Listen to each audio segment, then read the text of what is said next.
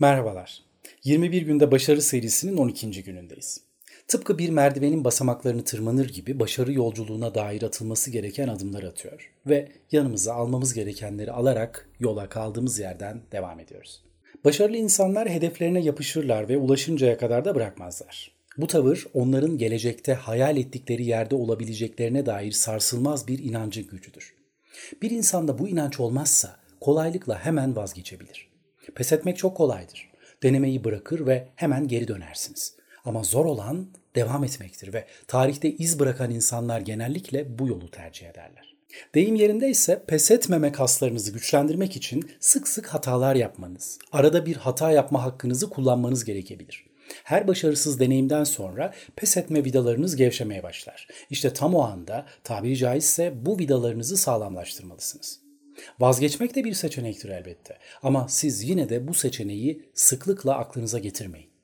Çoğu insan tam da pes etmeyi düşündüğü noktadan belki de bir adım ötede hayal ettiği başarıya ulaşmıştır. Kim bilir belki de şu ana kadar yarım bıraktığınız ve pes ettiğiniz şeyler birkaç adım daha atsanız gerçekleşebilirdi. Geçmişte olup bitenler için artık yapacak herhangi bir şey yok ve biz yeni başarılarımız için zemin hazırlamak adına artık vazgeçme kavramını bir olasılık olarak görmemeye başlamalıyız. Bunu başarmak için de vazgeçmeyi düşündüğünüz anlarda kendinize belki de hedefe hiç olmadığı kadar yakın olabileceğinizi hatırlatın. Pes edebilecek kadar zayıf biri olup olmadığınızı düşünün. Eğer pes etmek gibi bir seçenek olmasaydı ne yapardım diye sorun kendinize. Daha önce pes etmeyi düşündüğünüz ama sonra tekrar bir hamle yaparak başarıya ulaştığınız anları hatırlayın. Ya yine aynı şey olabilecekse?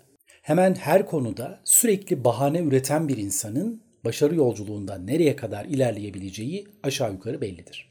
İşin en kolay kısmıdır mazeret bulmak.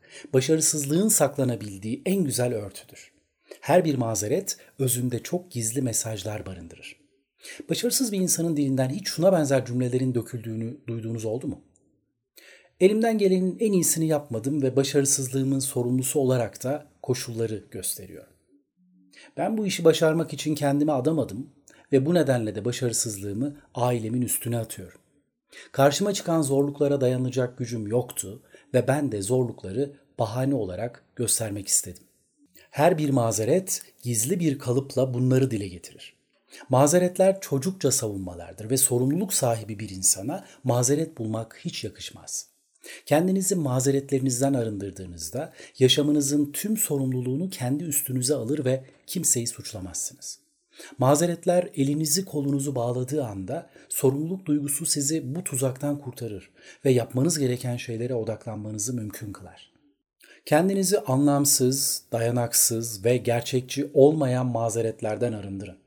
Mazeretlerin çocukça bir savunma ve suçlamadan başka bir şey olmadığını hatırlayın. Mazeret bulmak yerine çözüm bulun. Beyniniz her ikisini de yaparken aynı enerjiyi harcayacak. Mazeret bulmak ya da çözüm bulmak. Bunlar temelde aynı şeylerdir. Mazeretlerinizin yanan ateşlerinin üzerine toprak dökün ve söndürün onları.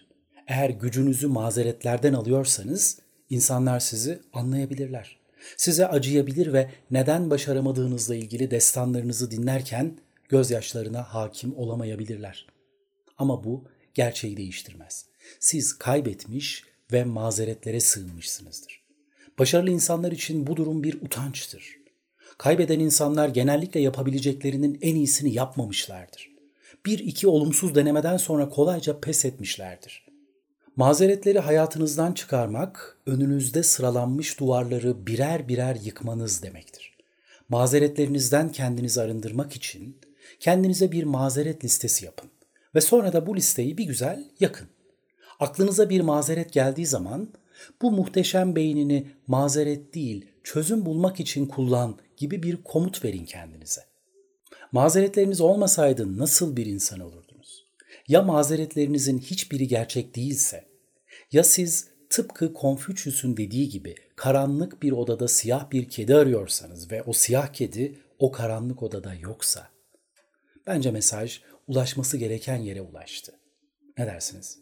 O halde yarın aynı saatte tekrar görüşmek üzere.